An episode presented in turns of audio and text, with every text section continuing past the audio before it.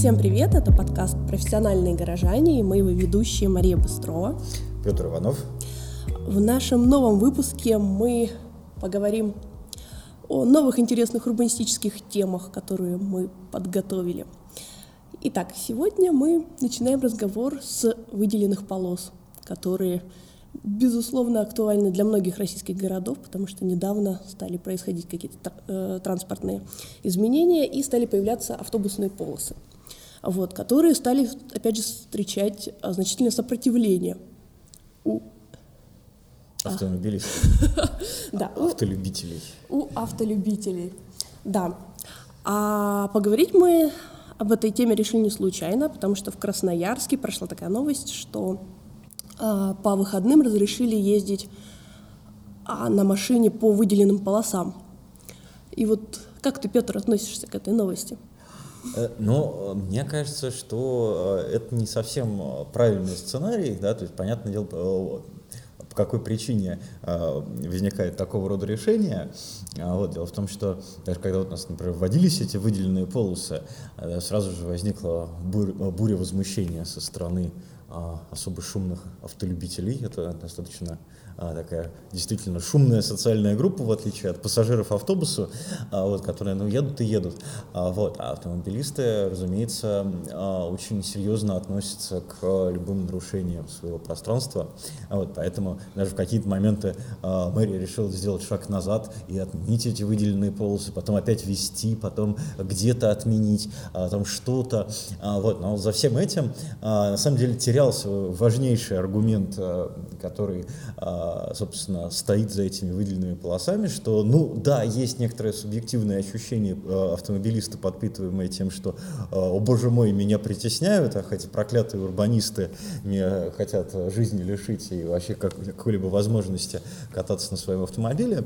А, вот, при том, что за введением выделенных полос в городе стояли вполне себе основательные транспортные расчеты, транспортное моделирование, которое осуществлялось Московским институтом транспорта, и а, вот эти самые это расчеты как раз-таки а, не звучали ни разу а, в ходе дискуссии. В ходе дискуссии звучали исключительно аргументы в духе того, что а давайте мы дадим общественному транспорту выделенную полосу, а давайте не дадим, там все равно ездят пазики с нищебродами, говорят автомобилисты в ответ. И дальше, ну, соответственно, возникает некоторое соревнование, кто кого переорет, да, в то время как на самом-то деле обсуждать здесь нужно логику, которая за этим стоит. Да, ты совершенно прав. Вот. И получается, сегодня мы хотим как раз а, немножко внести голос за а, выделенные полосы для общественного транспорта и поговорить о разных аспектах этой, этого вопроса. Начиная как раз а, вот с тех самых заблуждений относительно а, общественного пола для общественного транспорта, которые идут со стороны скорее не пользователей этих полос. То есть, э, например, что э, по автобусной полосе там проезжает один автобус в час, э, что пробки стали больше, что а полосы нужны, чтобы собирать штрафы. Вот в красноярских медиа это прямо очень такое устойчивое объяснение, почему появились автобусные полосы. Вот. Понятно, что с этим нужно по-другому работать, и вот, как уже Петр озвучил, а мэрии в общественной компании за автобусные полосы, вот на что лучше э, полагаться? Ну, мне кажется, что лучше полагаться на науку и научно обоснованность решения, да, потому что э, вообще в целом очень хорошо, когда в городе принимается э, решение на основании данных, на основании исследований. И ну, ежели даже есть это исследование, то почему бы не педалировать то, что оно есть, и то, что оно показывает объективные расчеты э, для э, конкретно э, дорожной ситуации Красноярска. Значит, выделенные полосы это не просто так какая-то хорошая такая модная урбанистическая штука, вот. Это э, конкретно в Красноярске, конкретно в этих местах, э, конкретно таким образом организованная сеть выделенных полос, э, конкретно таким образом разгружает город и э, перераспределяет нагрузку там, выходные, праздничные, там, универсиадские, например, э, и обычные будние дни. Вот. И если говорить о том, зачем вообще городу нужно вкладываться в общественный транспорт, потому что непонятно кого возит, э, ездит мало, неудобный, страшный, непривлекательный. Вот. Но есть такая штука, как э, провозная и пропускная способность улиц. И вот комментируя, продвигая, точнее, выделенные, выделенные полосы в городе, нужно говорить именно о провозной способности улиц, потому что это о том, не сколько а, транспортных средств проедет в час, а сколько людей проедет в час. И тут а, общественный транспорт, конечно, чемпион. Ну да, тут же сразу возникает классический аргумент автомобилиста. Вот вы сначала сделаете общественный транспорт, потом я подумаю, а то сейчас я что буду в красивом костюме с этими нищебродами в грязном пазике ездить? Ну, это забавно, потому что как раз э, выделенные полосы направлены на то, чтобы повышать качество а, общественного транспорта. И вот как они повышают качество общественного транспорта? Например, они делают, они повышают скорость передвижения. Или когда а, автобус стоит вместе со всеми в пробке, или когда он едет беспрепятственно. А если пути более-менее предсказуемы, то и э, расписание у общественного транспорта может быть стабильней. Это значит, что вы там, стоя на остановке, а, во-первых, чаще будете встречать свой автобус, во-вторых, знать, когда он приедет. Вот. И третье... Как с костюмом-то быть? Костюм чистый, пазик грязный, вокруг нищеброда. Ну, не все сразу. Некоторые вот. еще до сих пор убеждены, что водители продолжают курить в кабинах. Ну, как бы все. Ну, Какой общественный смотри, транспорт? Какие здесь, выделенные полосы? Здесь мне хочется сказать именно... Его на улицу выпускать нельзя. О преимуществах конкретно вот выделенных полос. Да, выделенные полосы не повлияют на э, подвижной состав, он не станет более комфортным, например. Вот, но они су- существенно повлияют на, э, как это сказать, э, движение этого не очень пока привлекательного подвижного состава, а это ну, как бы ключевая часть приоритете э, повышения качества общественного транспорта. Вот. Кроме того, по выделенным полосам могут э, ездить экстренные службы, э, велосипедисты, потому что сейчас у нас нет велоинфраструктуры для э, них, и выделенные полосы хоть как-то дают немножечко защиту от потока, и поэтому э, по ней двигаться на велосипеде предпочтительнее. Давай поговорим о том, типа, хорошо, с выделенными полосами мы поняли. Но, опять же, транспорт отстойный, общественный. Что должно измениться, кроме выделенных полос, чтобы э, от становился более привлекательным? Ну, не знаю, мне кажется, что э, здесь э, самый главный момент э, заключается в том, что должен каким-то образом звучать голос потребителя общественного транспорта. Вот как ты в какой-то момент рассказывала про то, что в Красноярск приезжал председатель немецкого или какого-то берлинского, да, да сою... Берлинского союза пассажиров. Да, профсоюза пассажиров, да, то есть вот это... Не профсоюза пассажиров, а союза пассажиров. Ну вот да, это у меня уже, видимо, сконтаминировалось обеспеченным ездаком троллейбусе. А, вот, но, в общем, идея в том, что, а, ну да, действительно, да, вот это некоторый такой потребительский союз, да, людей, которые а, имеют свою точку зрения на то, каким должен быть транспорт, а, вот, и при этом, а, любя этот транспорт, а, как это, стараются способствовать его развитию, стараются участвовать в компаниях по проектированию а, транспорта, работать с а, а, тарифной системы и так далее, и так далее, и так далее. Да? То есть это вот такие очень важные эксперты э, в этой области, потому что они, э, может быть, каждый день, может быть, не каждый день, но уверенно пользуются общественным транспортом и хотят делать это в будущем. Ну да, и вот у меня был как раз вот опыт общения э, с пресс-секретарем, который работает 25 лет уже в этом союзе. Вот, вообще он по профессии почтальон, и вообще работает на почте. То есть это его общественная деятельность, то, что он уже 25 лет работает в Союзе пассажиров. Вот. И действительно, это очень важная общественная организация в транспортной политике Берлина и очень компетентная.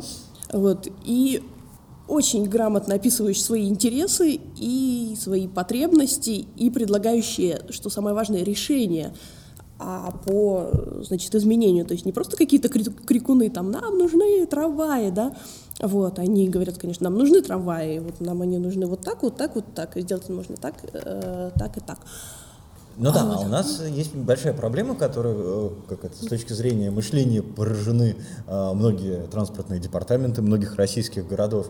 А, э, это логика того, что общественный транспорт это вот что-то вроде пенсии для лохов, которые не могут купить себе машину, там всякие нищеброды, там пенсионеры ездят, там какие-нибудь там школьники, э, вот, а все нормальные пацаны ездят на тачках, и поэтому общественный транспорт это вот некоторая такая подачка с высоты значит, правящего класса для вот этих вот всех маргинализированных слоев населения. А, вот, при том, что но в реальности это далеко не так, а, но тем не менее мышление, которое стоит а, за управлением а, и проектированием общественного транспорта в городе, оно, к сожалению, таково. Да, и для а, такого рода а, чиновников а, в первую очередь это оказывается большим откровением, что а, люди с какой-то приличной, может быть, даже соизмеримой э, с ними зарплатой могут пользоваться трамваем, троллейбусом, автобусом, не дай бог, пазиком. А, ужас вообще. А, вот. И здесь, конечно, а, работает такая вот эта сословная логика, с которой а, может справиться, ну, наверное, только какое-то городское движение а, настоящих горожан, которые выступают за собственные интересы, а не за подчеркивание тех или иных сословных привилегий, что, вот, дескать, Э, высшие сословия ездят на машинах, а самые высшие еще собственным водителем, да, а вот, значит, э, низшие сословия на общественном транспорте. Это не так. Да, общественный транспорт — это абсолютно демократическое явление, а вот, и проектировать его нужно исходя а, из того, что потребителем общественного транспорта может быть человек абсолютно любого статуса, любого возраста, любого уровня дохода а, и так далее, и так далее, и так далее. Да, это очень точно, потому что кто ездит в этих маршрутках, а, автомобилисты не представляют. Вот. И случается такая невидимость, невидимость этих многочисленных пользователей, которых в городе гораздо больше, чем э, единиц машин на 100 тысяч человек. Вот в Красноярске, например, это большинство. То есть большинство людей, жителей города пользуются общественным транспортом. Вот, но в повестке а, в медийной это э, не отражено. Вот. Особенно, когда есть такие выводы о выделенных полосах, что вот э, их ввели три недели назад, а пробки не уменьшились. Вот. Но никто при этом об этом снимают сюжеты и так далее, берут комментарии у автомобилистов. При этом ни у кого не возникает мысли взять комментарии как раз у пользователей общественного транспорта, потому что как для них изменилось а, движение, и если для них оно изменилось, стало более а, быстрым и удобным, это уже главная причина делать выделенные полосы. Вот, потому что я как пользователь как раз общественного транспорта скажу, что с выделенными полосами гораздо лучше и привлекательней.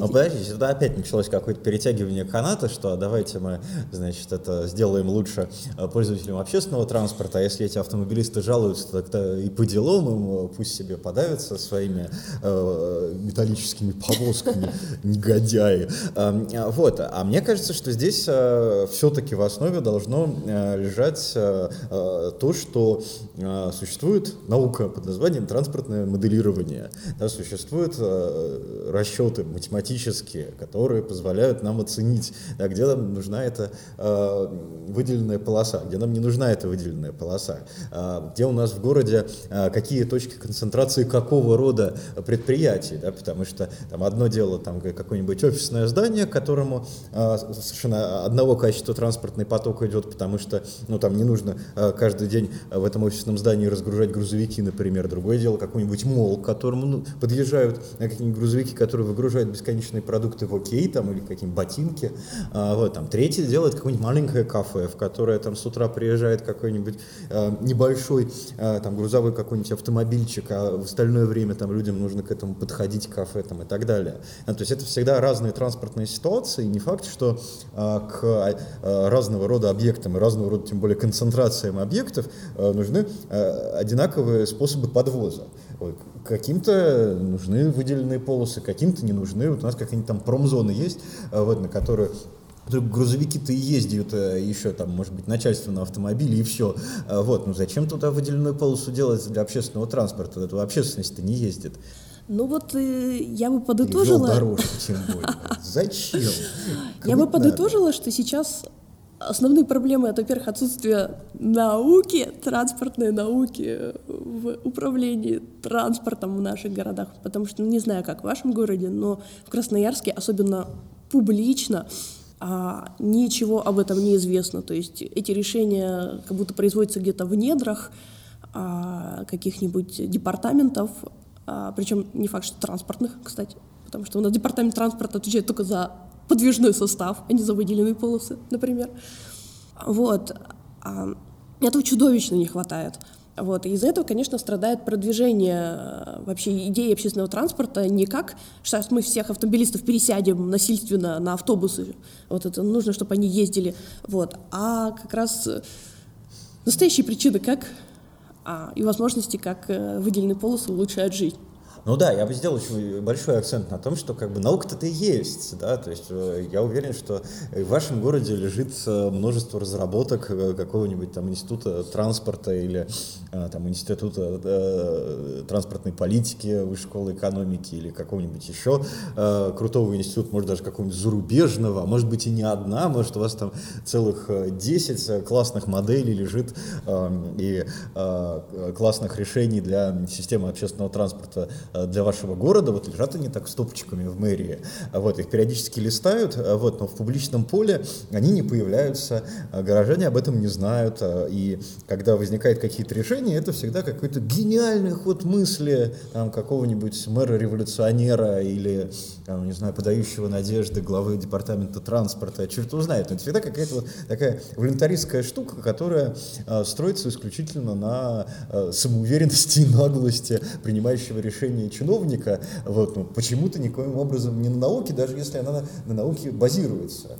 Да, что не способствует принятию а, этих а, выделенных полос обществом. Вот, ну и Последнее, я хочу подчеркнуть как раз роль э, тех самых горожан, пользователей общественного транспорта, потому что общественный транспорт в городах действительно безголосый. Вот, э, то есть в идеале, конечно, было бы круто, чтобы у нас, как в Берлине, союз пассажиров общественного транспорта, причем там, знаешь, есть разные союзы, есть союз пассажиров общественного транспорта, есть союз пассажиров железнодорожного транспорта, вот, то есть там как бы свои есть еще подразделения, так кто пользуется электричками э, и так далее. Это разные вещи. Да, вот, и а, высказывать свою позицию, если вы пользуетесь, если вам стало лучше, вот, если какие-то изменения наоборот, делают неудобным. Это действительно важно, очень важно говорить об этом. Вот, так же громко, как и э, пользователи автомобилей. Да, то есть вот как бы в любой непонятной ситуации профессиональный горожанин занимается тем, что организует сообщество. Хорошо. И продолжая наш сегодняшний выпуск, такая интересная у нас следующая тема, основанная на твоем безумно популярном посте, видимо, за всю твою фейсбучную жизнь. Вот, расскажи, что это был за пост, где его почитать нашим слушателям, вот, и что ты хотел им сказать. Ну как, в Фейсбуке, вот, в телеграм-канале «Урбанизм как смысл жизни», можно во ВКонтакте, вот, где угодно. Вот, почему-то особенно он зашел в Фейсбуке, собственно, о чем речь-то, я все мы говорим говорим. А, вот, а, тем не менее, сделал я пост про неравенство. А, как самую а, бомбящую, самую такую а, постыдную, табуированную тему нашей отечественной урбанистики. Потому что действительно у нас очень не принято говорить о том, что наша многонациональная страна населена еще и людьми с очень разным уровнем дохода, и подавляющее большинство людей живет, мягко говоря, не богато. А, тем не менее, вот всякий раз, когда мы смотрим какие-нибудь рендеры с какой-нибудь там улицей, площадью, вот, там ходят такие, значит, это обеспеченные праздные представители среднего, там, среднего высшего класса, вот, все такие с кофе, все такие селфи делают, счастливые, э, дорого одетые, а, вот, и интересно, где вы столько их в наших городах взять, чтобы они все эти улицы и площади бы населили, вот, и при этом, да, проблема в том, что рендер является как бы единственным, по сути дела, инструментом публичной рефлексии для наших а, дорогих урбанистов. Вот. И там вот только вот эта проблема не поднимается. А, вот в чем беда. Да, и пост имел колоссальный отклик. А, его даже репостнули, представляете, синие ведерки. Вот. Это, это потрясающе. Вот, но читая комментарии, вот лично я, читая комментарии, а комментарии к репостам, которых там больше 500, а я немножечко ужасалась, потому что твой пост поняли как э, во всем виноваты урбанисты. Эти паршивые гады живут не в нашем мире, а живут где-то у себя там внутри Садового кольца, вот, ничего о жизни не знают и со, своих, значит, со своего первого мира рисуют нам вот эти вот рендеры. Вот. И, собственно, проблема в них.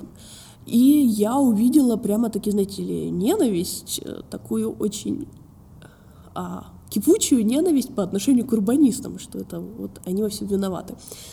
Что на самом деле не так. Ну, нет, с одной стороны, конечно, урбанисты не виноваты в неравенстве. В неравенстве виноват неолиберальный капитализм, а в неравенстве виноват а, демонтаж социального государства, а, вот, и многие другие структурные проблемы нашего общества, которые, как я считаю, нужно обсуждать. Да, и вот тут уже урбанисты таки виноваты, потому что они э, не выводят в плоскость обсуждения эту проблему. Да, и проекты, которые предлагаются, не заряжены на а, хоть какую-то компенсацию этой проблемы, хоть какую-то попытку работать с тем, что в среднем да, там, российский горожанин не богат, имеет достаточно мало э, времени на досуг и большую часть времени посвящает обеспечению собственного небогатого существования. Вот, то есть ты видишь, что если бы Uh, урбанисты не то чтобы добавляли бомжей на рендеры, а как бы добавляли бомжей на рендеры, но еще и устраивали обсуждения, а как этим пространством будут пользоваться, например, да, небогатые люди, то это как-то бы повлияло? Э, ну, безусловно, то есть, ну, как минимум для этого необходимо э, проводить исследования классово чувствительные.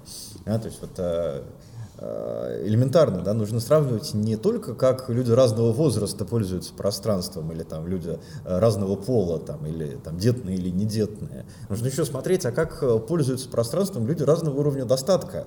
Да, потому что э, очень часто это использование абсолютно разное. Да, и ну, в этом плане, конечно, да, там, использование пространства может быть чуть более утилитарным, чуть менее досуговым да, там, со стороны представителей Э, малообеспеченных слоев населения. Или наоборот, чуть более утилитарный, но э, в каком-то, например, транспортном ключе, да, там может быть пространство да, там для людей с высоким уровнем дохода, которые могут себе э, позволить там, пользование велопрокатом, самокат-прокатом на регулярной основе и так далее, и так далее, и так далее. То есть здесь э, это вопрос к мышлению, вопрос к проектированию, вопрос к осмыслению того, э, что да, вот существует вот это различие между людьми. Да, существует э, эта проблема, да, и нужно эту проблему не усугублять, да, как минимум, а в лучшем и идеальном случае способствовать ее решению. Да, в общем, хочется более чувствительного проектирования к, к людям.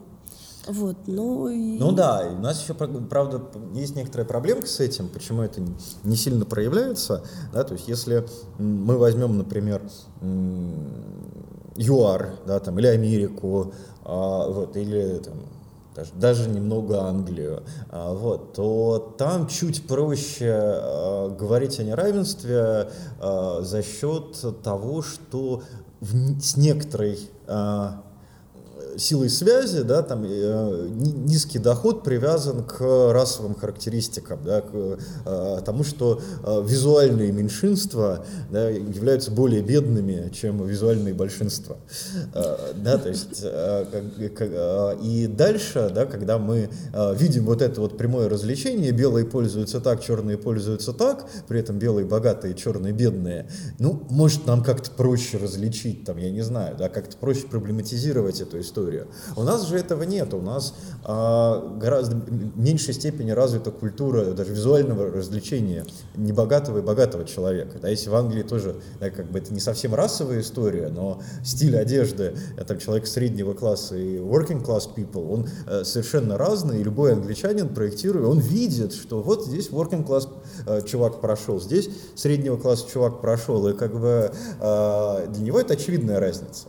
У нас этой чувствительности нету. А у нас человек может приехать на Мерседесе, вот, но просто он взят в кредит. Вот.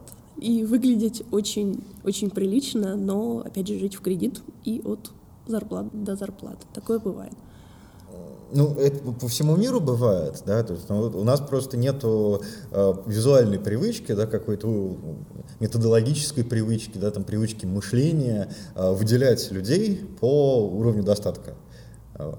То есть это вот э, большая проблема, у нас к этому очень мало культурных подсказок, как определить, да, там человек э, беден или богат.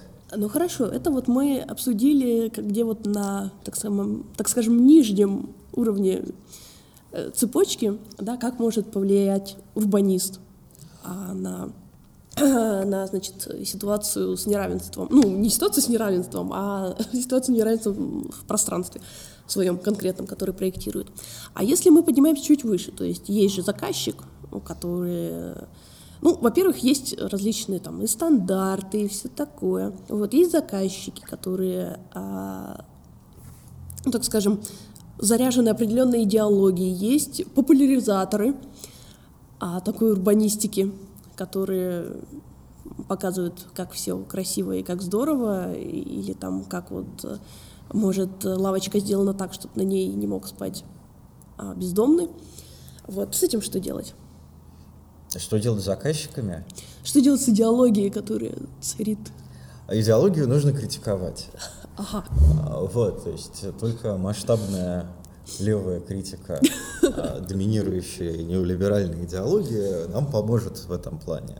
И в тот момент, когда а, левые урбанисты не будут редкими маргиналами, вот тогда, возможно, действительно э, начнет меняться повсеместная э, практика исключающего проектирования. Вот есть участвующее проектирование, есть исключающее проектирование. Вот сейчас мы скорее имеем дело с исключающим проектированием, вот, которое построено по принципу того, что давайте мы всех этих э, бомжей, алкоголиков, несимпатичных, некрасивых вытесним из нашего э, прекрасного э, хипстерского пространства и нагоним туда бардачи врачей, короче, будут сидеть, работать с ноутбуками и кофе пить литрами. А, да, но проблема в том, что у нас очень мало насмотренности. То есть вот как раз в комментариях к твоему посту было очень много а, критики по поводу того, ах, вы, значит, хотите честные рендеры с бомжами и, и старушками, вот. А хоть что-то-то прекрасное, мы же должны хоть к чему-то тянуться. Вокруг и так слишком много в городской среде всякого отстоя, разрухи и прочего неэстетичного, что э, хочется хотя бы на рендерах, и чтобы хотя бы как бы представлять себе, что здесь будет э, что-то классное. В общем, тянуться хочется к лучшему.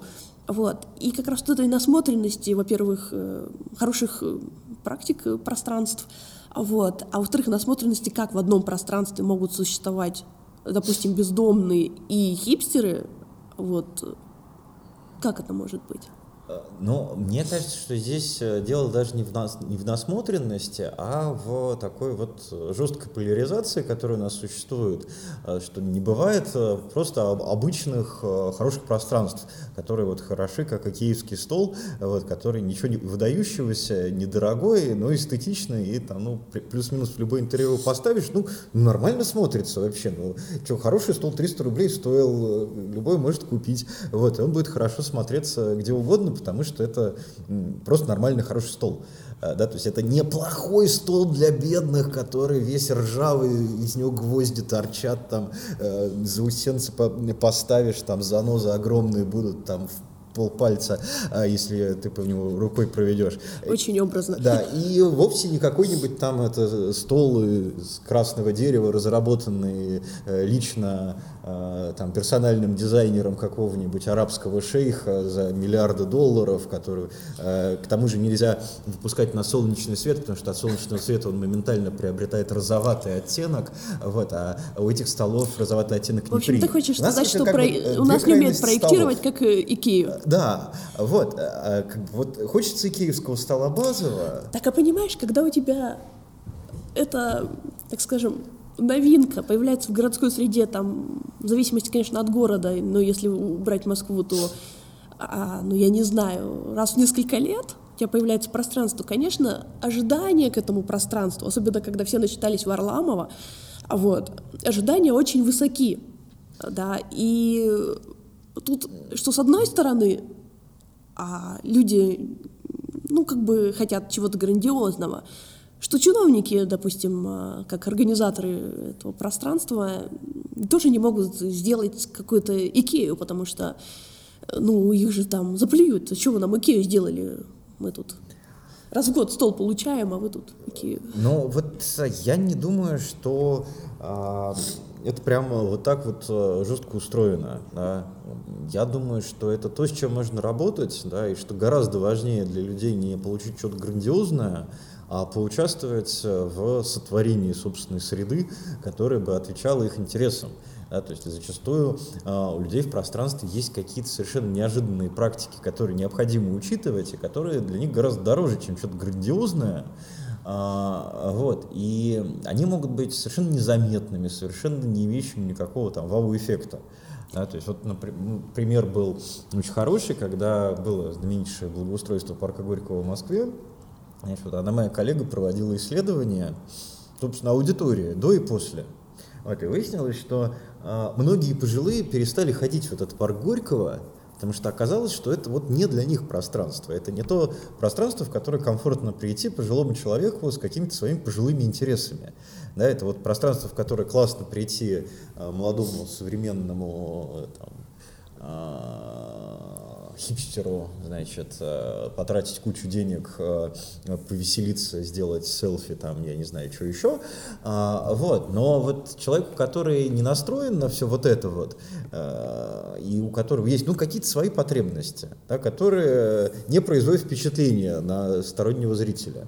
И вообще нет задачи произвести впечатление произвести с собой какую-то картинку, например, да, как тиражируемую, то, ну, вот об этом мы забываем, и это ну, исчезает. Я с тобой, безусловно, согласна, что к этому нужно стремиться. Я просто подчеркиваю нынешнюю ситуацию, потому что, ну, к сожалению, нельзя перепрыгнуть, что сейчас, ну, как бы все хотят вау-эффекта, потому что пока а, эти общественные пространства открывает губернатор, например, как у нас, да, там, или мэр с красной ленточкой, вот это все, когда а в каких-то малых городах там вот эти все, знаете, ну, трешовые истории, где там открывают страшную остановку красной ленточкой, открывает там тоже мэр города или там... Вот, то есть пока это происходит, э, ну, сейчас действительно период вау-эффекта, и любое сделанное — это супергигантская заслуга партии правительства, вот, там, а, и поэтому не может это ну, якобы не поражать. Вот. И мне кажется, когда мы станем делать столько пространств, что уже не нужно будет каждый открывать с губернатором и красной ленточкой, вот тогда и появится свобода для э, киевского проектирования. Я думаю, что нет. Я как раз э, считаю, что все должно быть ровно наоборот.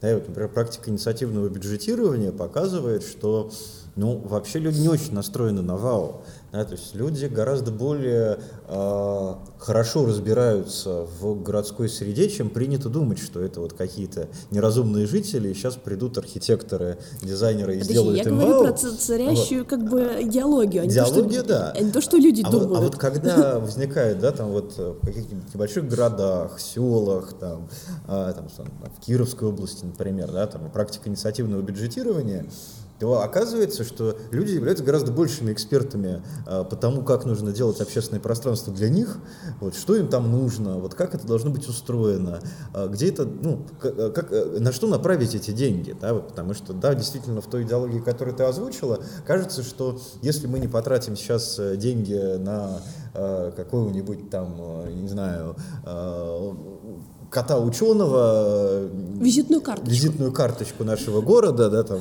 какой-нибудь пятиметровый кот ученый там на въезде в город. Вот, если вот мы это не сделаем, то всю жизнь в говне будем жить.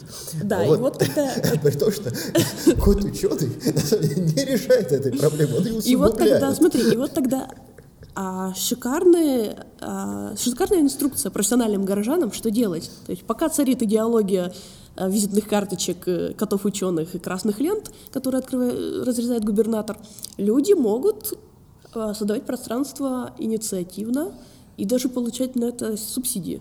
Ну да, то есть во, во многих регионах уже функционирует э, практика инициативного бюджетирования. Э, вот, если в вашем регионе, в вашем городе функционирует практика инициативного бюджетирования, включайтесь в это, дико интересно, а, и зачастую приводит к интересным результатам. Ну, то есть, понятное дело, что, как любой демократический инструмент, используемый впервые, не застрахован от ошибок, а вот, и поэтому, а, если у вас особо чувствительный вкус, и э, вы не готовы вести э, диалог с людьми с отличающимся вкусом, то э, для вас это может быть опасно, потому что э, люди действительно могут по первости сделать что-нибудь не очень хорошее, вот, например, тоже руководствуясь вау-идеологией. Но на самом-то деле, да, опять же, э, история про инициативное бюджетирование хороша тем, что, ну, ладно, в этот раз люди сделали так и увидели, что э, первое время было вау, а потом стало тошнить. Да, ну, потом-то можно это исправить. Да, но здесь гораздо важнее, что люди сами попробовали э, определить на что же им потратить деньги, да, вот как им сделать все хорошо, да, там, ну, иногда попадает, иногда не попадает, чаще попадает, к слову сказать. А, да, это действительно работающий механизм, вот, правда, пока новый, вот, но уже работающий, я даже в Красноярске знаю примеры, когда люди делали двор, вот, к сожалению, среди них не было Варламова, вот, поэтому понятно, вау, эффекта не получилось. Вот, но они действительно смогли сделать то, как им удобно, а не так, как им сделает кто-нибудь другой, и это очень круто. Ну и вот здесь тоже важно, да, что инициативное бюджетирование, в отличие от э, такого вот э, в Минстроевском изводе понятого соучастного проектирования, э, оно все-таки подразумевает некоторые направленный в будущее процесс. Да, то есть вот, когда у нас происходит это соучастное проектирование сейчас, да, там в рамках э, программы ЖКХ и комфортная городская среда, да, мы постоянно сталкиваемся с тем, что, ну, условно говоря, э, люд, людей ставят в позицию, когда, типа, сейчас, вот сейчас мы должны спроектировать, сейчас или никогда. В следующем году этой программы уже не будет, денег уже не будет, сейчас, сейчас, вот, вот сейчас или никогда. И понятно, что в режиме сейчас или никогда, ну, очень сложно учиться на своих ошибках первую очередь.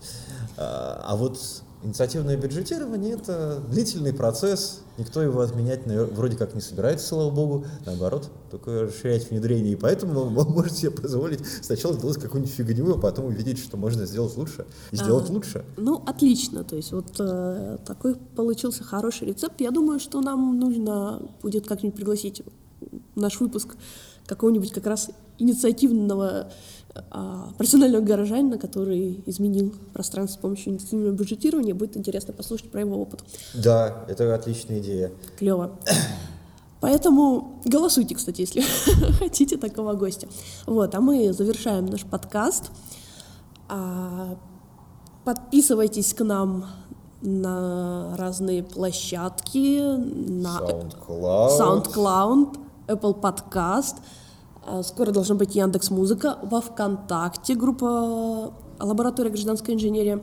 Подписывайтесь, оставляйте свои комментарии, ставьте оценки. Вот мы будем им очень рады. Вот. Ну и до свидания. До свидания.